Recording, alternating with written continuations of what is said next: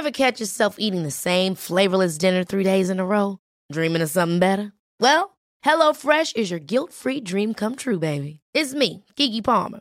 Let's wake up those taste buds with hot, juicy pecan-crusted chicken or garlic butter shrimp scampi. Mm. Hello Fresh. Stop dreaming of all the delicious possibilities and dig in at HelloFresh.com. Let's get this dinner party started.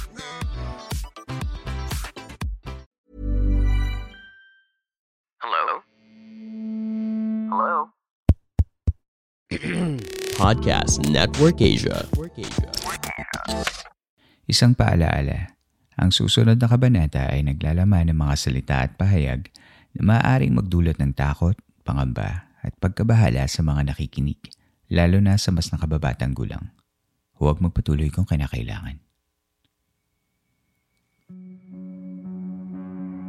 Tuloy po kayo sa ikatatlumputwalong gabi ng San Telmo Society. Kumusta po kayong lahat? Sana ay napapakinggan ninyo ang episode na ito sa maayos na kalagayan. Ang San Telmo Society ay ang listener story submission segment ng Philippine Camper Stories kung saan binabasa ko ang mga totoong kwento ng kababalaghan at pagtataka mula mismo sa ating mga tagapakinig. Welcome back to San Telmo Society Campers. Namiss ko makapagkwentuhan sa inyo. Huwag na natin ito patagalin. Ready ka na ba? Halika na, magtakotan na tayo. Ang unang kwento ngayong gabi ay mula kay AJ.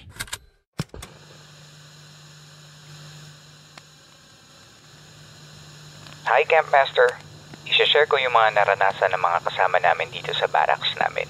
Mga sundalo or mapapamilya nila. Yung barracks pala ay isang malaking building na puro kwarto at yung bathrooms and washing area is nasa may lobby area. Yung CR naman, ang itsura is cubicle per cubicle.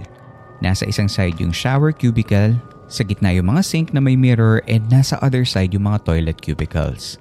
Medyo madilim and luma na yung interior. Yung salamin, medyo creepy talaga kasi alam mong luma na sa mga stains nito. Simulan natin yung kwento nung bagong lipat pa lang kami dito sa barracks. Yung dati kasi is nire-renovate at ipapagamit na sa iba yung unit. May malaking puno sa tapat mismo ng kwarto namin and gusto sana nilang bawasan yun kasi umaabot na yung mga branches nito sa second floor balcony at sa bubong. Pero yung mga umaakyat, nahuhulog.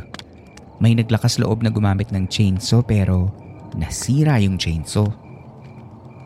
Wala na tuloy gustong mag-try pumutol dahil ramdam nilang may kababalaghan sa puno.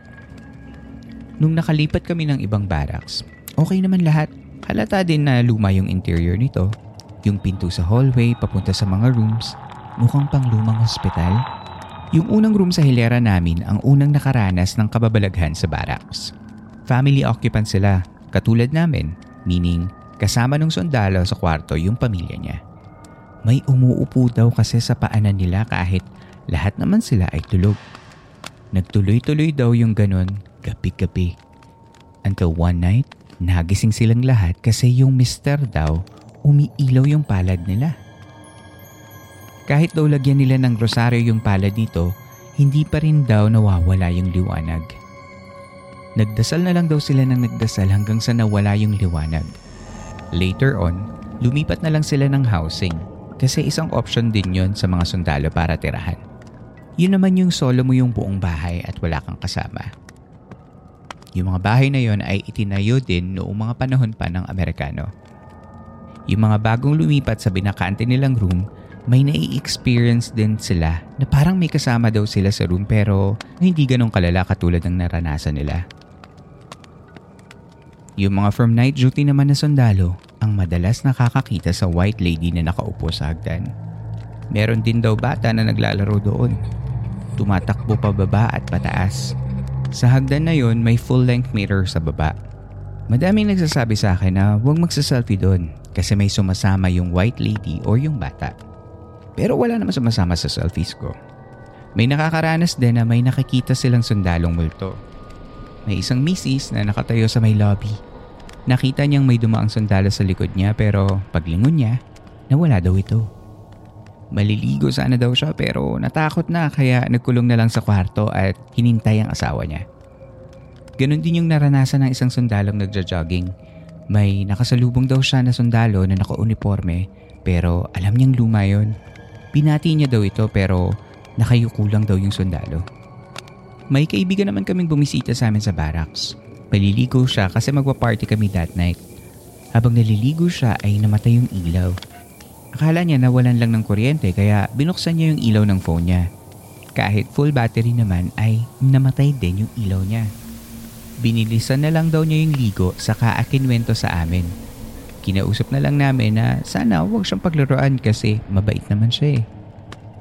Sa same CR ng mga babae, may isang bisita din yung isang occupant.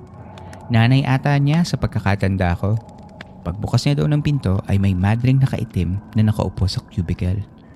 Nagtaka daw ito kung bakit hindi ito naglock ng pinto. Lumabas naman daw yung madre. Saka siya nag-CR. Nang ikinwento niya ito, lahat sila ay nagtaka kasi wala namang madre doon at wala namang nagkaroon ng bisita na madre that time. Kaya every time na papasok ako ng CR, tinitingnan ko muna yung cubicle bago ko isara. Mahirap na matakot tapos nakalak pa yung pinto. Normal na din yung may kakatok sa pinto kahit wala namang tao. Sa may wash area, normal din na yung mapapalingon ka kahit wala namang tao. Meron din yung may maririnig kang murmur ng conversation na hindi mo maintindihan at hindi mo alam kung saan ang gagaling. Sa opisina ng daddy ko noon, may maririnig ka daw na parang morning huddle na may nag-uusap na kung papakinggan mo, parang English. Tapos may mga nagtatype sa typewriter. Mukha daw yung mga Amerikano noon na nagtatrabaho doon na hindi nila alam na wala na sila. My personal experience lang is nakakita lang ako ng shadows paminsan-minsan. Siguro kasi lagi ako nagsasabi na hindi pa ako ready makita sila. Naniniwala naman kasi talaga ako sa paranormal, spiritual, and entities or kung ano pa man. Ang napansin ko lang is sobrang protective sila sa lugar. Kaya kung bago ko lang sa Clark and may mapupuntahang lumang building, laging magpasintabi. Ang Clark, bago naging Clark City ay isang malaking gubat na puro natives lang ang nakatira. Kaya yes, maraming mga entities dito, hindi lang multo. So laging magpasintabi. Sobrang ganda ng Clark lalo na yung mga lumang lugar dito. Lagi kang mapapatunong anong kayang history ang nababalot dito. Ano kayang itsura nito nung bago pa lang. Bukod doon, maraming pasyalan dito like resorts, parks, hotels, and malls. Thank you sa pakikinig. Sana nagustuhan niyo yung story ko.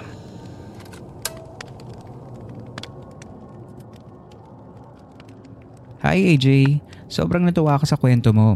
I like places na may character and tingin ko ang Clark City is one of those places na parang haunting yet fascinating. This entry is of course linked to the episode of Dulce last December 2021 about a certain call center in Clark City. Like Dulce, nakatira din pala si AJ sa mga barracks sa loob ng Clark and from the looks of it, she is still residing doon. I have only passed by Clark City once in my life. One time I went to a meeting in that area and we happened to pass by around the infamous Clark Base Hospital.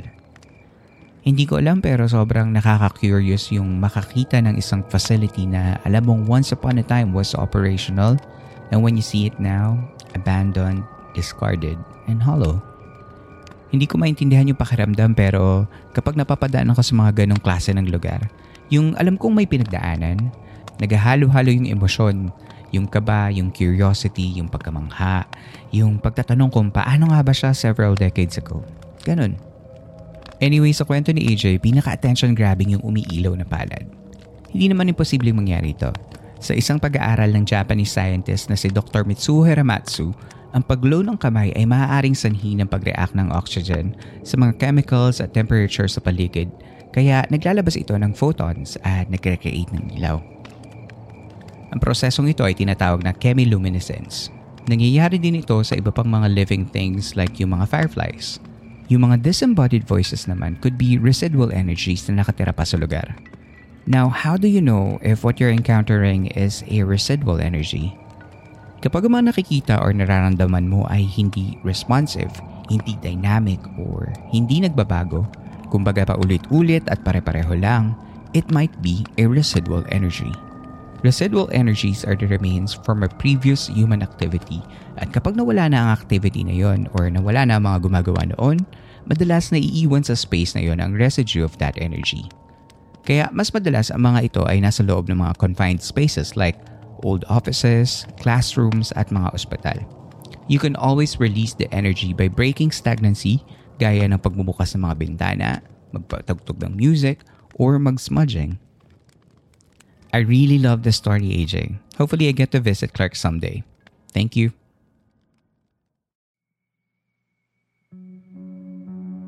Tigil muna sa kwentuhan, magbabalik ang Philippine Camper Stories matapos lamang ang ilang saglit.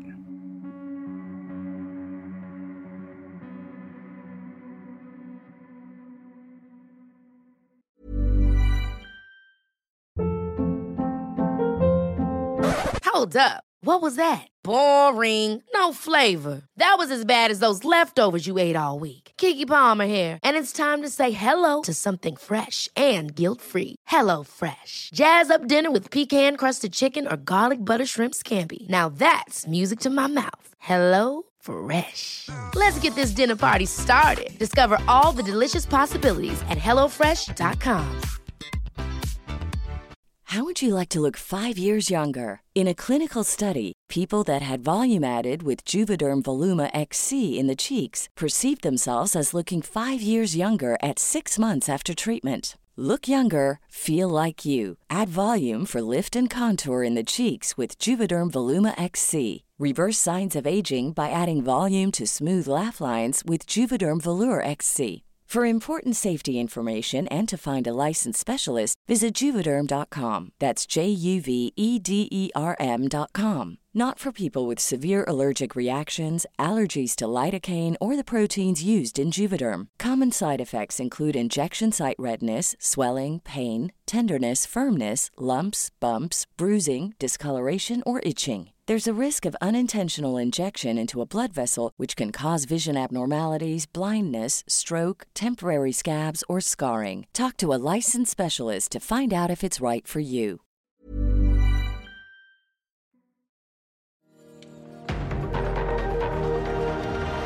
As a Filipino living overseas, lagi akong nasasabik umuwi ng Pilipinas to recharge and reconnect sa mga mahal ko sa buhay. Kapag umuwi ako sa Pilipinas, I always choose to stay somewhere that I can be close to the places I want to be and to be able to relax at the end of the day. That's why whenever I am in Makati, I always stay in Valera Grand Suites by Swissbell Hotel. It's located in Valera Street in Salcedo Village and is within walking distance to the malls, the restaurants around, and the parks, at syempre sa mga friends ko who are working in the city. Convenience for people like me na konti lang ang vacation days is crucial. Kaya being in the central location is actually a must. Add the fact that the rooms are spacious, they got great views of the cityscape, perfect for selfies, at sobrang love ko ang customer service ng mga staff. So when you're looking for a hotel in Makati, check out Belair Grand Suites by Swiss Bell Hotel and let them take care of you. Kasi deserve mo yan. Enjoy your stay there, campers.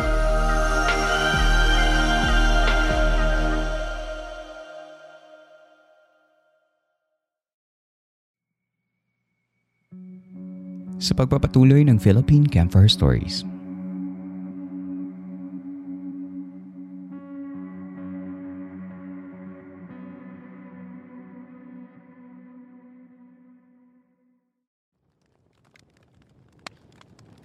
Ang susunod na kwento ay mula kay Nico. Pakinggan natin ang kanyang kwento. Good day, Philippine Camper Stories. Lately po nakita ko yung podcast channel ninyo as suggested by the app. So I followed and felt like I'm being called to share my experiences too. Let me share po one of my experiences here in Manila as a first-timer. Itago niyo lang po ako sa pangalan Nico. Ako po pala ay somehow active ang third eye from time to time at sanay na rin po ako makakita, makarinig at makaramdam ng mga bagay na hindi may paliwanag.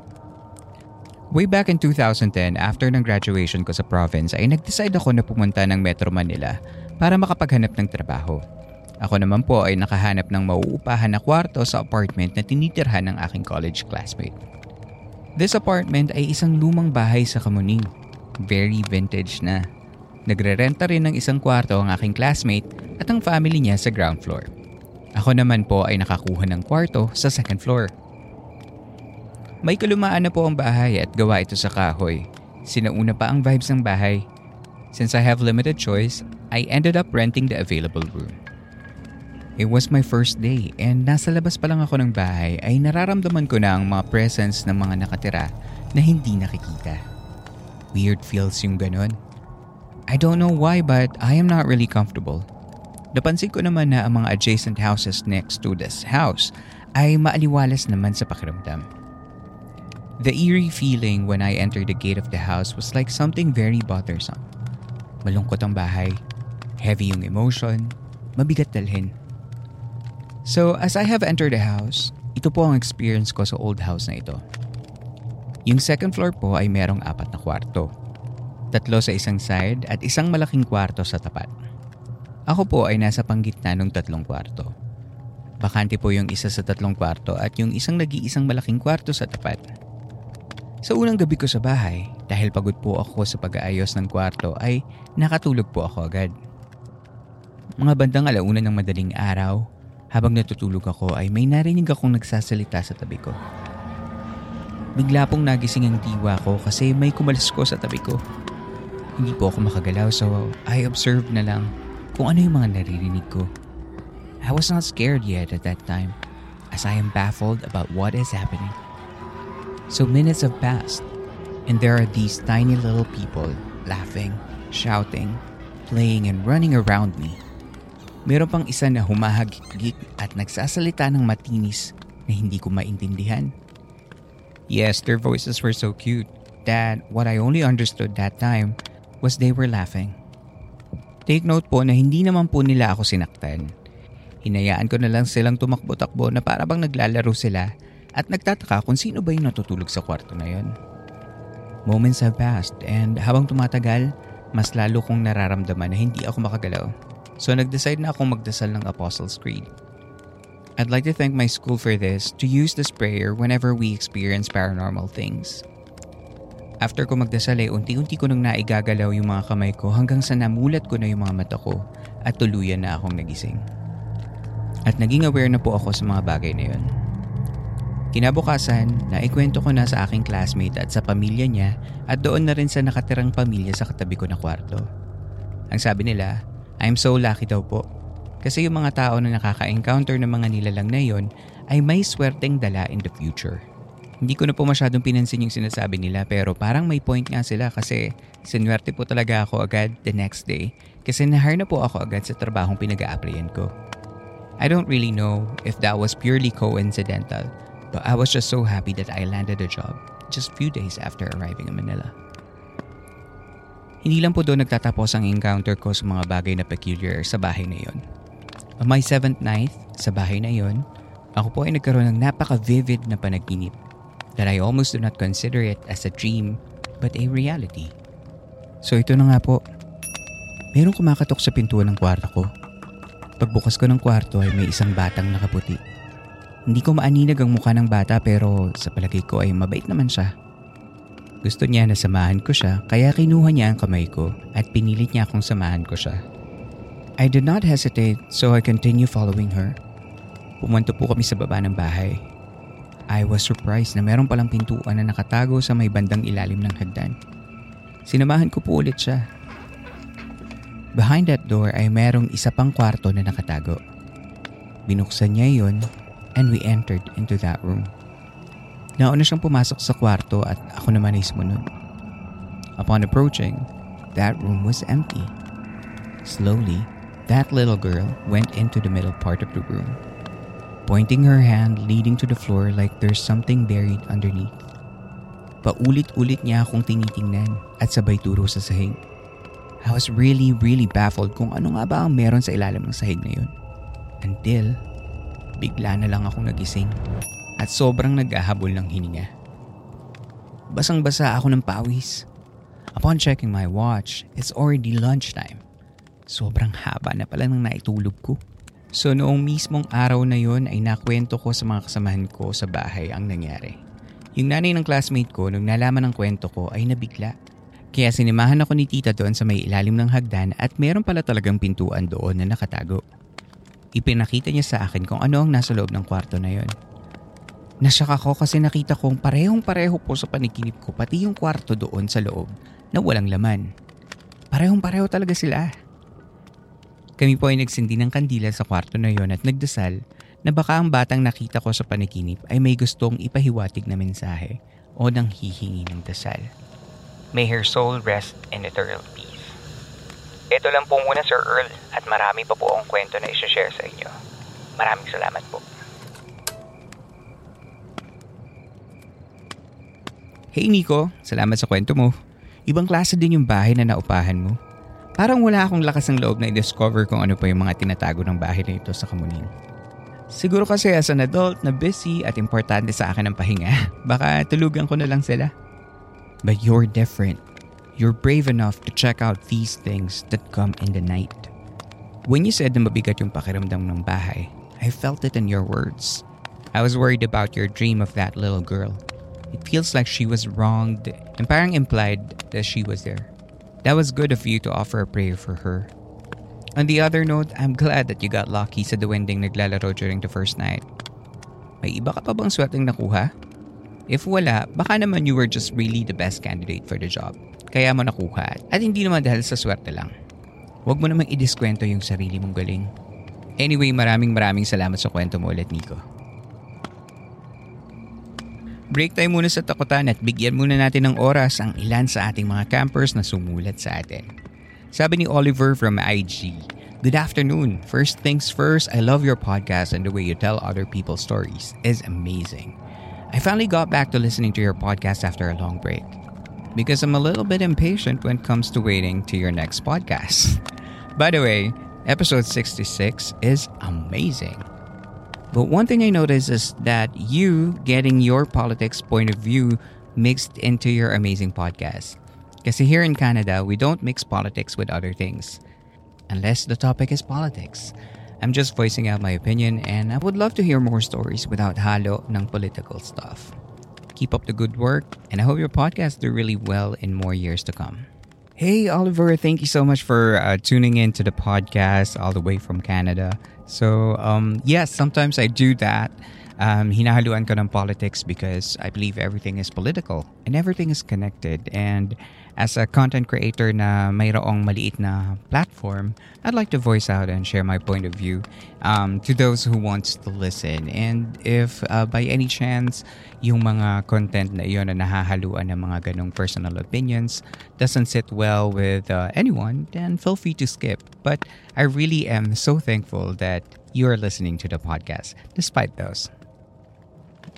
Sabi ni Lucky13 Gestures from IG.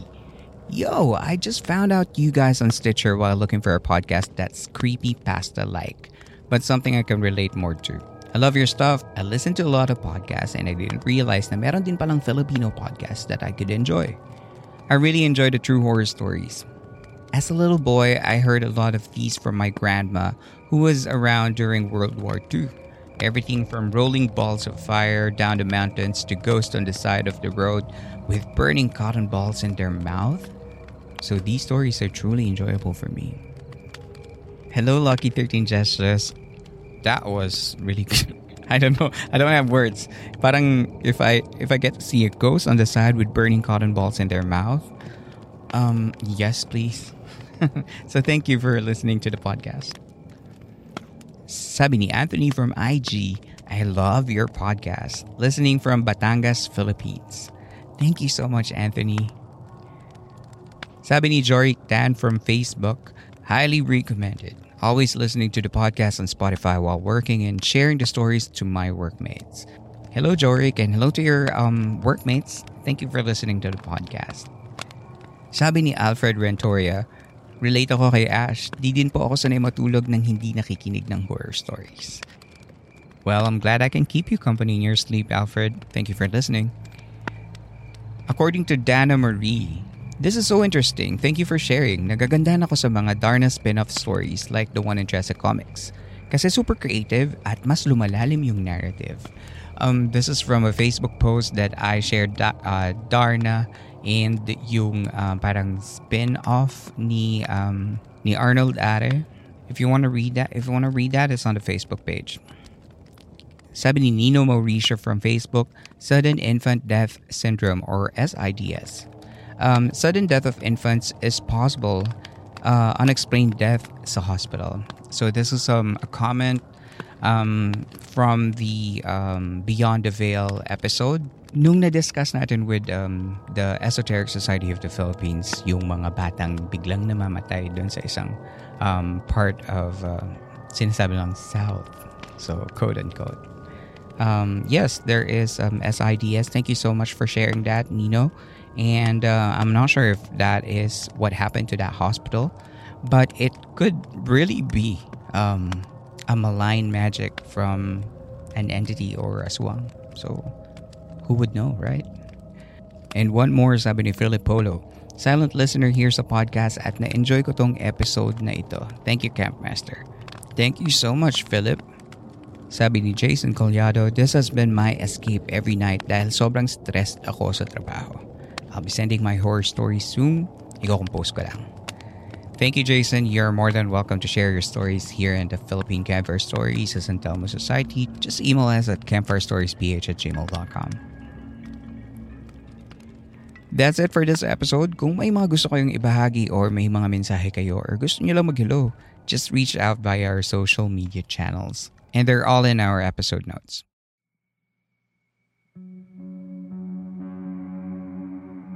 Inyo pong nasa baybayan ng isa na namang kabanata ng Philippine Campfire Stories. Sana ay nakatulong kahit panandalian ang pakikinig ninyo upang maipahingaan yung mga sarili laban sa problema at hamon sa labas ng campsite na ito. Mapapakinggan nyo pa rin ng libre ang mga nakaraang episodes sa lahat ng major podcast platforms. Kung nais ninyo maging bahagi ng podcast na ito, ay maaari kayong mag-share ng inyong mga kwentong kababalaghan o pagtataka at mag-email lamang sa campfirestoriesph at gmail.com. Susubukan nating isama ito sa story submission segment na San Telmo Society. Muli, maraming maraming salamat po sa pakikinig. Hanggang dito na lamang po at hanggang sa susunod nating kwentuhan.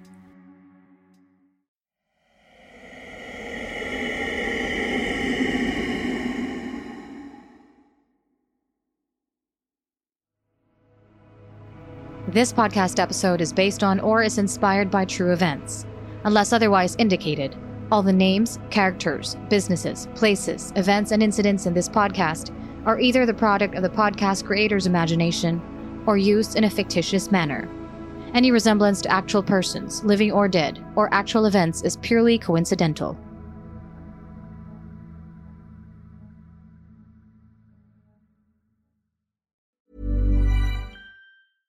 Ever catch yourself eating the same flavorless dinner three days in a row? Dreaming of something better? Well, HelloFresh is your guilt free dream come true, baby. It's me, Kiki Palmer. Let's wake up those taste buds with hot, juicy pecan crusted chicken or garlic butter shrimp scampi. Mm. Hello Fresh. Stop dreaming of all the delicious possibilities and dig in at HelloFresh.com. Let's get this dinner party started.